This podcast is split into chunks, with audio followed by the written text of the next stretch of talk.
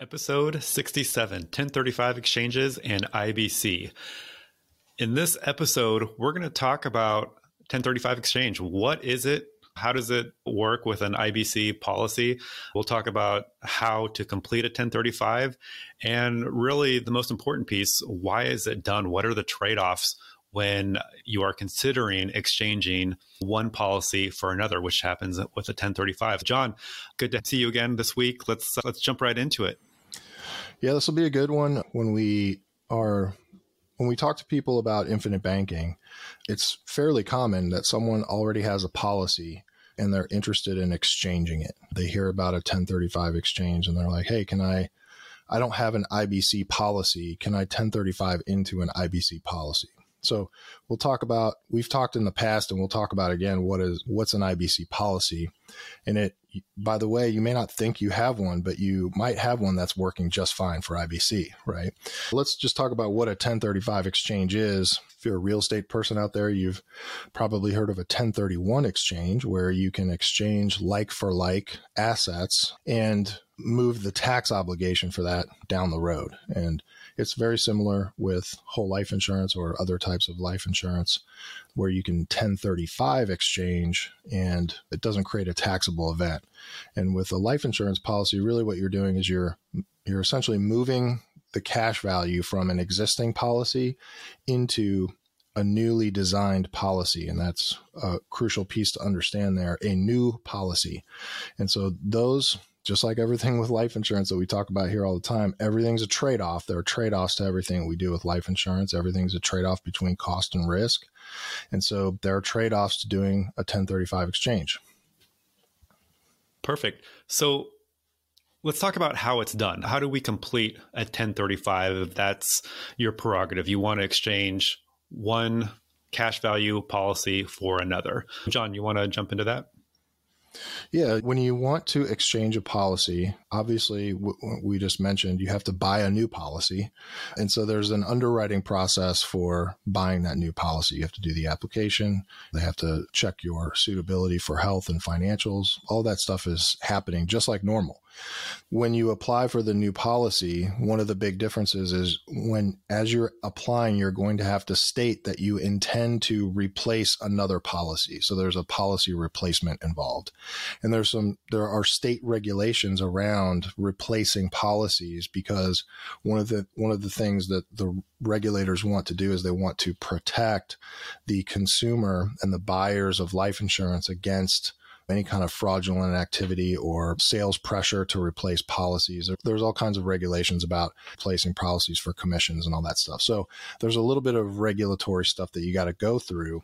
And one of them is making it known that you intend to replace one of the policies one or more policies. And then once that's done, there's a notice that's sent to the current insurance company that currently has your policy of an intent to exchange and replace that policy.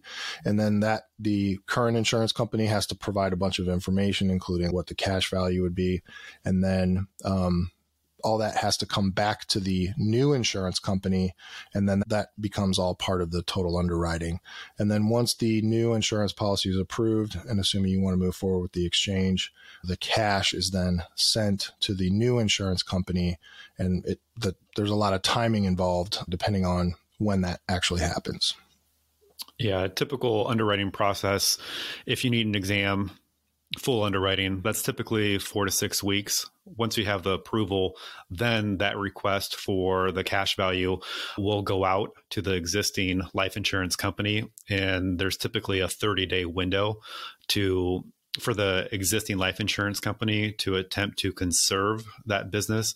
And that's typically where the advisor gets notified that an exchange is happening and they will try to reach out to, you know, ask questions as far as what's changed and figure out what's what the reason is for the 1035 exchange. And 30 days that can be waived if the advisor who sold that policy basically says yeah go ahead and let this go through or hold on to it for 30 days because i need to reach out to this client. This is someone that i've worked with in the past and hey i want to try to figure out what's going on here.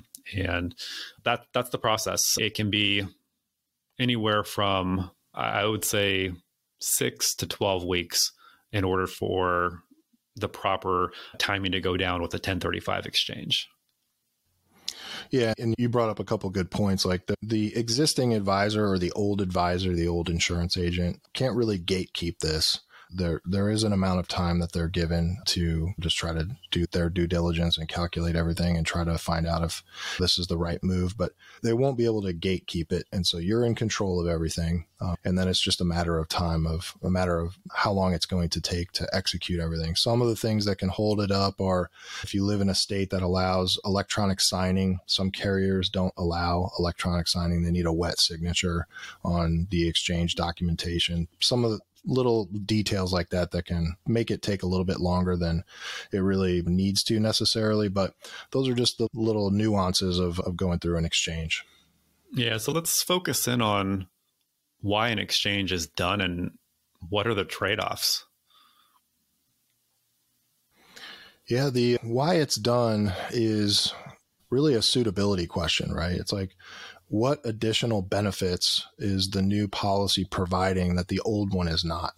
Right. Maybe the same premium buys significantly more death benefit. Maybe the new policy has some non forfeiture options that the old policy does not. Or maybe it has some riders like a terminal illness or chronic illness rider that the old policy doesn't.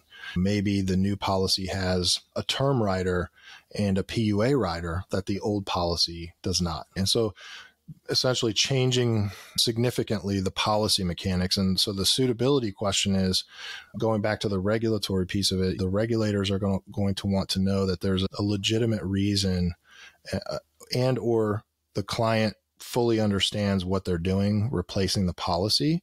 Um, they just they don't want to have a situation where the client doesn't realize that they're getting a policy that actually could be worse for them. So those are all the reasons that we have the regulatory pieces surrounding doing an exchange. And then of course we didn't mention maybe one policy has better cash value accumulation, and that gets down to sometimes the PUA rider. Some carriers don't even have a PUA rider. Someone may learn about that and say, hey, maybe I ought to redo this, rethink this. But I think John Montoya and I agree that our general rule of thumb is that we don't automatically recommend doing a policy replacement. And there's there are several reasons for that. One of them is if you have a whole life insurance policy with a good mutual insurance company, guess what? That's a good policy. And so even if it doesn't have a PUA rider on it, any of that stuff, it's still a great financial asset and are not in the business of going out and saying, Hey, oh my gosh, that policy doesn't have a PUA rider on it. You are getting ripped off. And that is just not the case, especially if you have a long term outlook on this, which we always recommend having the longest term outlook that you can have. That's correct for you. A whole life insurance is a great financial asset.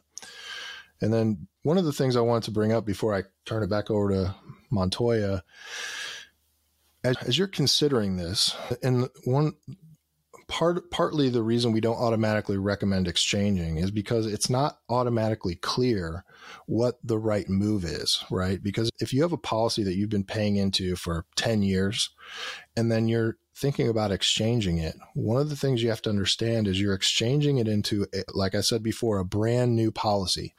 Brand new means you've got all those new costs to overcome. So yes, you are putting in a, an upfront, um, PUA payment relative, relatively speaking. However, all of those costs of a brand new policy are still there. And so how do we analyze what the best way how do we what's the best way to analyze if that's the right move and what most of the time happens is people will take a look at an in-force illustration of your old policy and then they'll design a new policy for you and they'll do a side-by-side comparison of what would happen if you kept your old policy or if you exchange into the new policy. And that's not actually a, a correct way to compare this because it doesn't compare equal time frames. You have to actually go back and look at um, all the premium payments that were made on the old policy and look at the the IRR of that policy. This is one of the few areas where I think IRR, internal rate of return, is a valid metric because normally we don't pay attention to that if you're just buying a policy like a brand new policy because that's not what we're trying to do. We're not trying to get an internal rate of return. Of course, just listen to the previous episodes. Of course, all things being equal, a better IR is better. But with life insurance, sometimes a better IR comes with a bigger trade off down the road. Going back to the exchange, an IR is useful in this scenario because it allows you to actually see what's happening using equal time frames.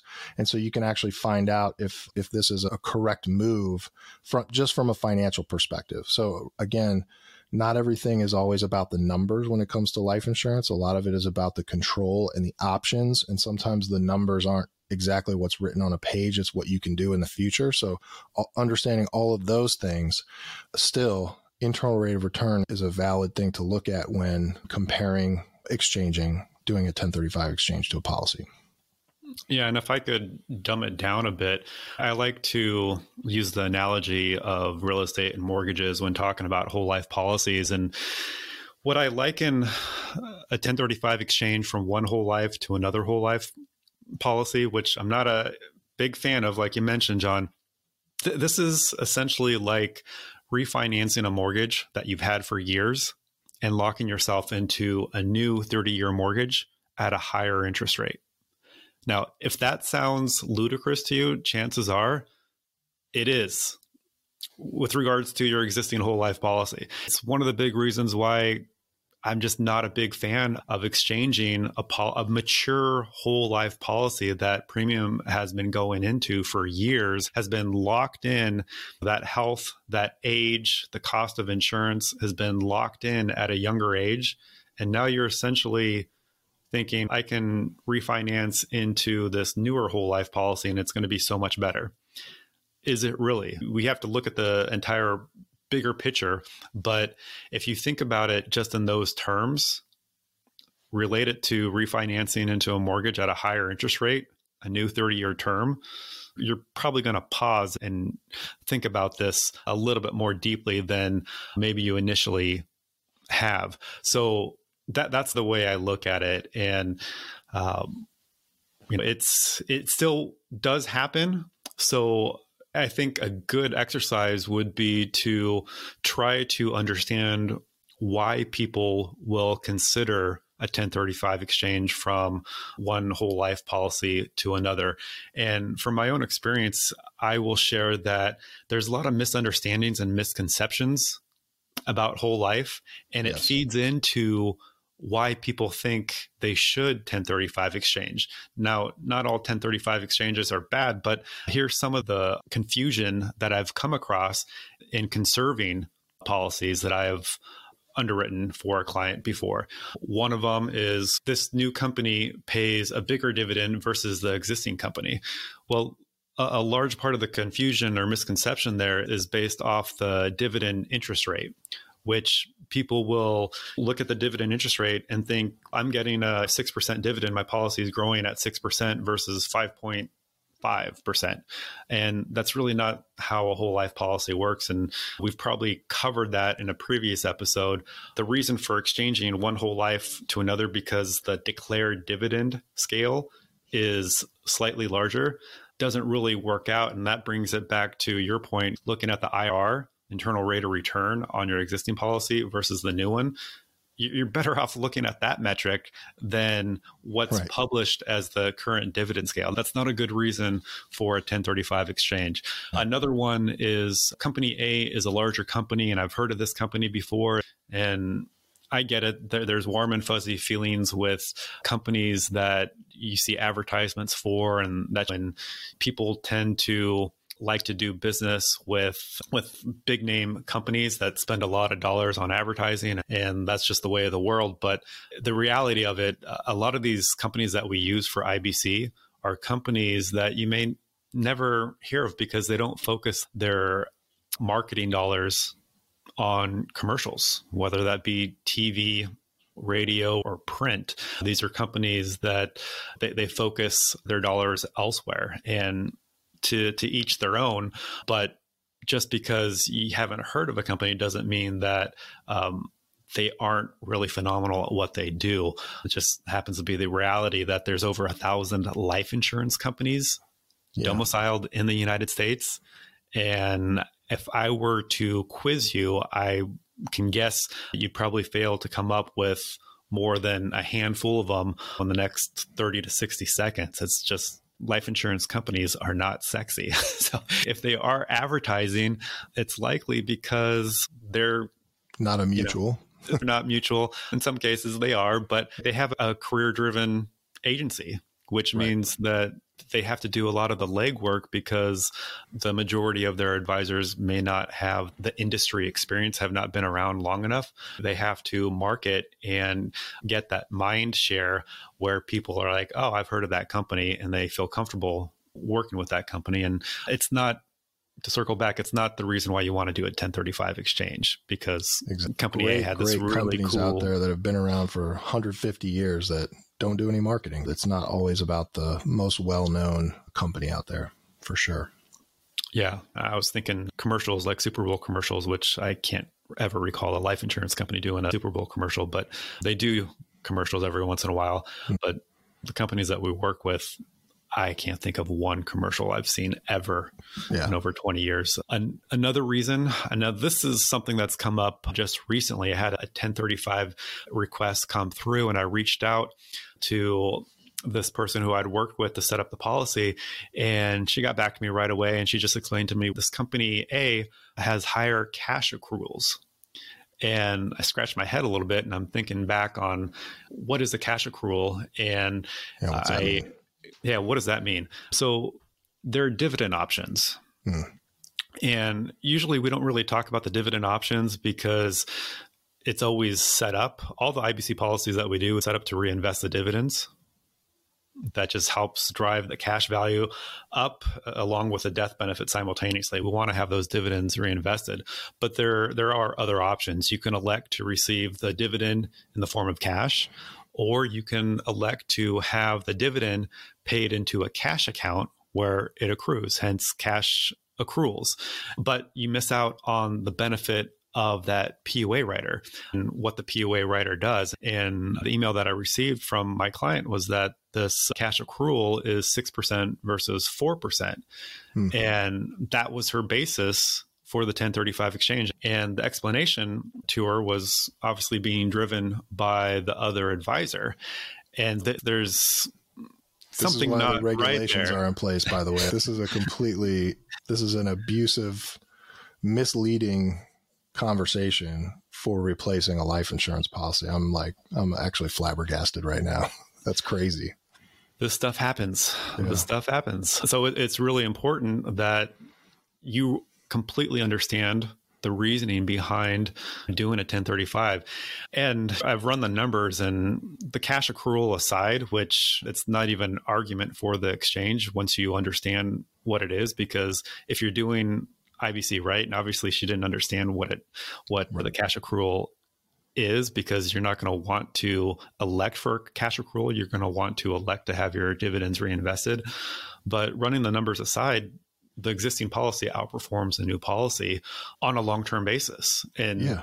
that's the whole reason for having this policy. That's it's unreal. Just, it's sadly, it's real. It's these misunderstandings and misconceptions that people have, including other advisors. I don't want to throw this other advisor under the bus. I would um, like to.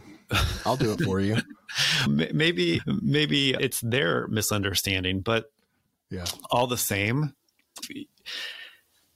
I'll say it this way you have to be your own personal advocate, right? Yeah. And you have to really do your best to understand and ask questions.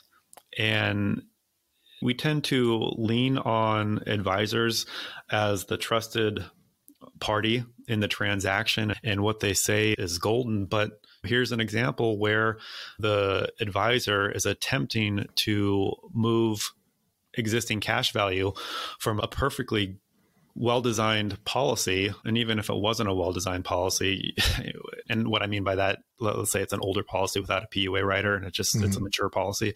Um, they're, they're doing it based off of erroneous information. You have to be your own advocate and you have to do your research. If this is the sole reason why you're doing an exchange, you better make sure that you understand what you think to be true actually is true. And it wouldn't hurt to actually go back to your existing advisor and just say, hey, is this right? Yeah. One of the things that my mentor shared with me a long time ago is that a client is really never your client. Mm-hmm. And what that means is we all have free will. You can work with anyone that you want to. You may like our podcast and you reach out to us, and you may decide the relationship is, for whatever reason, it's not the right fit. And so you work with someone else, and that's fine. You have free will to do that. But I, what I would recommend is if you're thinking about a 1035 exchange, and there's a reason has been given for it, why not go back to the existing advisor? You trusted them enough to get you that first policy. Mm-hmm. Ask them, verify, is this right? Or could you take a look at this? Right. An open dialogue goes a long way. And if the advisor is truly a consultant and not a salesman, they're going to look at both policies and say, you know what? Okay, I can see why you're considering this. I wasn't aware of maybe something changed this looks like it was designed right or I can see what I can do about maybe not exchanging this policy, but looking at an additional policy. And we've talked about adding to portfolio or creating a portfolio of policies. The I guess the thing I'm trying to get at is give your existing advisor the benefit of the doubt and also yeah. be your own advocate. And, and if you feel you lack the confidence in researching what it is you need to know, you need to get a second opinion. And a good place is to go back to your original source for that policy. Yeah, and the, something to think about. This is an interesting case because replacements are not usually. It's not even usually for a reason like this was that was given on this one. So if someone's you to replace a policy based on a an option that's not currently part of how your current policy is designed, that would definitely be a good one to really take a give a couple extra brain cycles on that one. And talk like John was saying talk to your advisor because you know life insurance is simple but there's a lot there is a lot to it. And there are a lot of options. And so those can get a little confusing if you're not in the business. It's like how do you keep track of all that stuff? And so this one in particular is pretty interesting. And just using an esoteric policy option that almost no one uses, by the way, to convince it's like, hey, look, my number is higher than you, this than your number, and uh, that's not how that's not how it works all the time. And I'll just say one last thing about it. Unfortunately, or fortunately, I don't know. I don't know if I have a, an opinion on this. The to get into the life insurance business, pretty low bar, and it does. All you got to do is pass a life insurance exam. It's about as hard as the real estate exam, which is not hard. so the you want to find people that are taking their training and education and ex, and developing experience seriously. I don't know a, a better place to do that than the Nelson Nash Institute. These are all advisors who have taken extra time to go through a training program that provides a much higher level of a much bigger picture view of how life insurance can be used. We always recommend looking at the Nelson Nash Institute for authorized practitioners. Those are just the fact that they are one is at least one extra step that they've taken to show that they're serious about understanding the big picture view of everything. Yeah, and I'll add one other tidbit of information. When there's a 1035 exchange, cash value goes to a new policy, mm-hmm. there is a small commission that gets paid to the new advisor. And because the life insurance industry is a sales industry, you, you get a, I'll just say it, a, a lot of people that come into the business with heavy commission breath. And it's unfortunate, but especially on these small commissions on a 1035 exchange but that they're just looking out for their own pocket rather than what's best for you the client. And so you have to take that for what it's worth. If they're recommending a 1035 exchange realize that this is not free advice. They're going to get paid something for moving that money over. So that's going to come out of your pocket. So that should really behoove you to make sure that all the trade offs in the long run are really in your favor because for maybe the majority, I don't want to be too cynical, but for the, like I mentioned a few minutes ago, we got a lot of salesmen in this industry and we're lacking consultants. And I think to what you just mentioned about the Nelson Nash Institute, and I'm grateful that you brought that up. This is an extra step that we as practitioners have to go through in order to be in good standing with with the institute and these are the type of individuals who you know speaking for both of us, I can confidently say we have the code of ethics with the Nelson Nash Institute that we take very seriously. And I know when I'm working with my clients and I'm considering their situation, I'm always thinking, is this something I would do myself? And if it's not, I'm not going to recommend it. Yeah. And it's just one of the bigger reasons why I don't automatically recommend going from one whole life to another whole life. It just it's not something that I personally feel good about knowing that I'm taking one I'm taking bread off the table for an existing advisor because there there are small renewals that happen on the book of business for these whole life policies but also too for the clients it's generally not a good move to exchange a mature whole life policy for a new one for reasons we explained. But let's transition a bit, John. I yep. think we've been harping on this the misunderstandings and, and misconceptions that people have for doing a 1035 exchange. What are some good reasons for doing an exchange? Uh, some good reasons, and in, in, in this what we're talking about here is a whole life to whole life exchange. We'll talk about some other types of permanent insurance here in a second, but for a whole life to whole life, some things the company may no longer be meeting your requirements from a principles perspective anymore. So one case might be the demutualization of a company where they go from being a mutual company to a stock based, stock owned company, a stockholder owned company. With, especially with IBC, one of the things we want to make sure we're doing is working with mutual companies because we're the owner, the policy owners are the owner, owners of the company.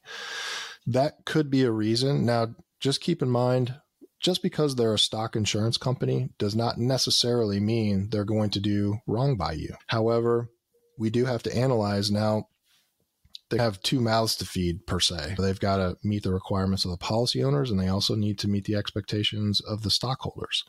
So it does put a little bit of pressure on that type of company, but it's not necessarily something you want to run out and do by default, but it would take some consideration and thought. And if it's a matter of principles for you, then it could make sense to do an exchange in that case. Um, another another one is the historical results are different than what's going to be happening moving forward or what's happened in the near future where you've seen a market marketed decline in the performance of the policy. Something like that could justify it. Um, or just the, if you notice, you've been paying into a policy for 10 years and nothing's really happened 20 years nothing's really happened so there are some cases where it has happened where the whole life performance has been so low or it's been designed to in a way that has prevented you from paying any more premiums because of the of your age and income at the time. Usually though, we would probably leave those alone. We'd still leave those alone. But those are all just a couple a couple of examples of something you may want to look at for replacing as John mentioned, though, it's like you're now buying a policy at your new age and health. And so it's, do you want to take a policy that you've been paying into for 10 or 20 years to go even further that has all of the built in actuarial discounts, so to speak, of your then current age and then blend that in with your new costs. So you really got to pay attention to what's going on when you're exchanging whole life to whole life. Yeah, nothing more to add for me on that one. We do have some notes here on your personal experience on 1035s, so maybe you can uh, share a little bit of that. Yeah, I haven't done a ton of exchanges on purpose, but when I do, there's a really good reason that we already talked about from doing a whole life to whole life. I think I've maybe only done one of those or maybe two, but other exchanges are from IUL, Indexed Universal Life, or Variable Universal Life. Those types of policies where after reading becoming your own banker and researching the infinite banking concept and understanding the principles of the of IBC, they're really starting to feel exposed somewhere down the line because they understand and if you want to get our take on IUL and why it's not appropriate for infinite banking, you can go back to episode 37 where we do a whole episode on that. But the short version of it is there are a bunch of non-guaranteed elements in a in an IUL and VUL that you don't know what's going to happen in the future and the rising costs of those types of policies can create some significant problems to the point of ha- losing the policy altogether along with all your cash value and death benefit and so they're not appropriate to be the place where you're accumulating capital. That's the long and short of it. And the some of the things that happen with people with IULs and VULs is that they recognize that and they simply want to move to something that has more guarantees baked in to the policy, which is what whole life is. All of the costs are baked into the policy. We don't have any outside forces raising, potentially raising the price of any of the, of any of the death benefit in the future. It's all right there in black and white in the illustration. So the other the other side of it is when you have an IUL VUL, it's like the control part of it is uh, is eroded a little bit. Where if you have a situation where you are borrowing against the cash value and then all of a sudden you have a negative experience and the costs rise at the same time. We've talked we talked about this in episode 37. It's like the I think Montoya called it the trifecta of bad luck, and you could have a pretty bad situation on your hands where you've got an outstanding policy loan, and now all of a sudden you have exceeded the cash value, the the cost of the policy have exceeded the cash value. Now you don't have a policy anymore unless you pay a big premium. So, anyway, it's like IBC is about control, controlling the banking function, bringing that back into your life. And so we can't use products that take away the control and transfer the risk back onto you. It doesn't make any sense. Those are some reasons. And I don't know if I should even say this on the podcast, but sometimes it's a good move because a lot of people have some decent cash value in an IUL because they do perform fairly well all things considered if you fund the if you fund the policy and pay your premiums they perform pretty well in the early years. It's really those later years that cause a problem. And so some of the folks that are exchanging from IUL or VUL to whole life working out to be a good move for them because they've got some decent cash value in there that they exchange over to a whole life policy. And then and now you've locked in those gains that so to speak that you got when you were young and now it's locked into a whole life policy that it can never go down. It's again, I don't I don't always do an exchange with an IUL or VUL either. It's not always the case that has to happen. So it's very individual, I think is what we're trying to say. And it, you really need to examine what's going on. There are a lot of different types of IUL and VUL out there. Some of them have guaranteed death benefits for a little bit. Some of them don't. It's very much the devil being in the details, so to speak. I feel like we should run a like a Dos Equis commercial. We don't always do exchanges, but when we do, they're to IBC. Do, it's awesome. Yeah, that's good. Yeah. So I think for me, what I'll add to what you're saying there, uh, the element of control, definitely a big point with IBC one of the biggest points is that element of control. If we think of what we're trying to accomplish, we're trying to take back the banking function.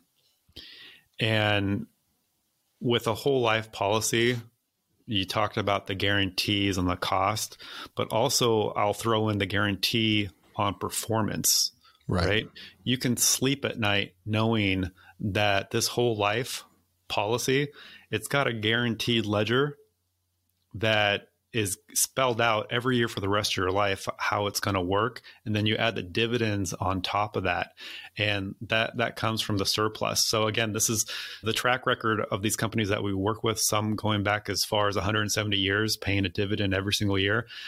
Th- this lends to a very peaceful state of mind knowing that what you want to have happen will happen even if you're not around to see it because that death benefit ultimately is guaranteed. And if for some miraculous reason you live out to year 121 the policy will endow meaning that cash value does equal uh, the death benefit. That can only happen with a whole life policy.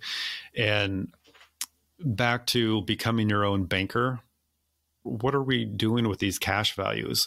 We're creating opportunity for ourselves to leverage this asset as safely as possible. And you really, in all honesty, you cannot do that with any type of universal policy because the underlying cost structure is so very fragile. And in fact, it's increasing. So if you're going to practice IBC, if you're going to be your own banker, there is really only one type of policy. And in our opinion, I know we share this, John, th- there's only one true permanent type of policy. You can Google it as much as you want, and drives me crazy when I see Universal is listed as a permanent policy. Yes. Only if you can afford to keep it. That's it. Yeah, it's uh it's crazy that it's called permanent because it's it's absolutely not permanent. But that's how it is. So lucky for everybody. You and I are out here trying to clear things up for the folks and make things a little easier. Yeah, I like everything you just said there and it all is about it's all about the principles. It's not about the product. When it's only about the product in that we use whole life. But by the way, you don't you don't you don't need insurance to do infinite banking, right? You just have to understand what the trade offs are if you don't. I think when just wrapping up this idea of exchanges, it's the devil's in the details, like I said. It's all about trade offs, just like everything else with insurance. And you really want to try to find someone that is looking at the big picture and looking at things long term. That's those are the IBC principles. So if you're listening to this because you're interested in IBC, that's really what you should be looking for, not little details, little gotchas. Hey, the dividend accumulation rate is 2% higher than your current policy. So that those are majoring in the minors, and, and, it's not even the minors for that one anyway. I won't go on a tirade. We're trying to wrap up here, John. this is a great talk. I think we've been going on long enough about it, and uh, longer than we probably anticipated. Yeah, so yeah, thank you, listeners, for hanging with us. All right. Well, like always, if if this is resonating with you and you like the information we're putting out and you would like to see how this could apply more directly in your particular situation, you can always head over to the fifth edition.com and you can book a 30 minute free consultation with us right there. We're happy to talk to you. Or if you're the type of person that likes to just learn on their own and do all the research before talking to anyone, we have a free, not a free, a online course that does cost something, but it, you get a 50% discount right at the fifth, the fifth edition.com. So head over there and uh, hopefully we'll get to talk with you soon. All right. Thanks, John. Thanks, everyone. Thanks, everybody.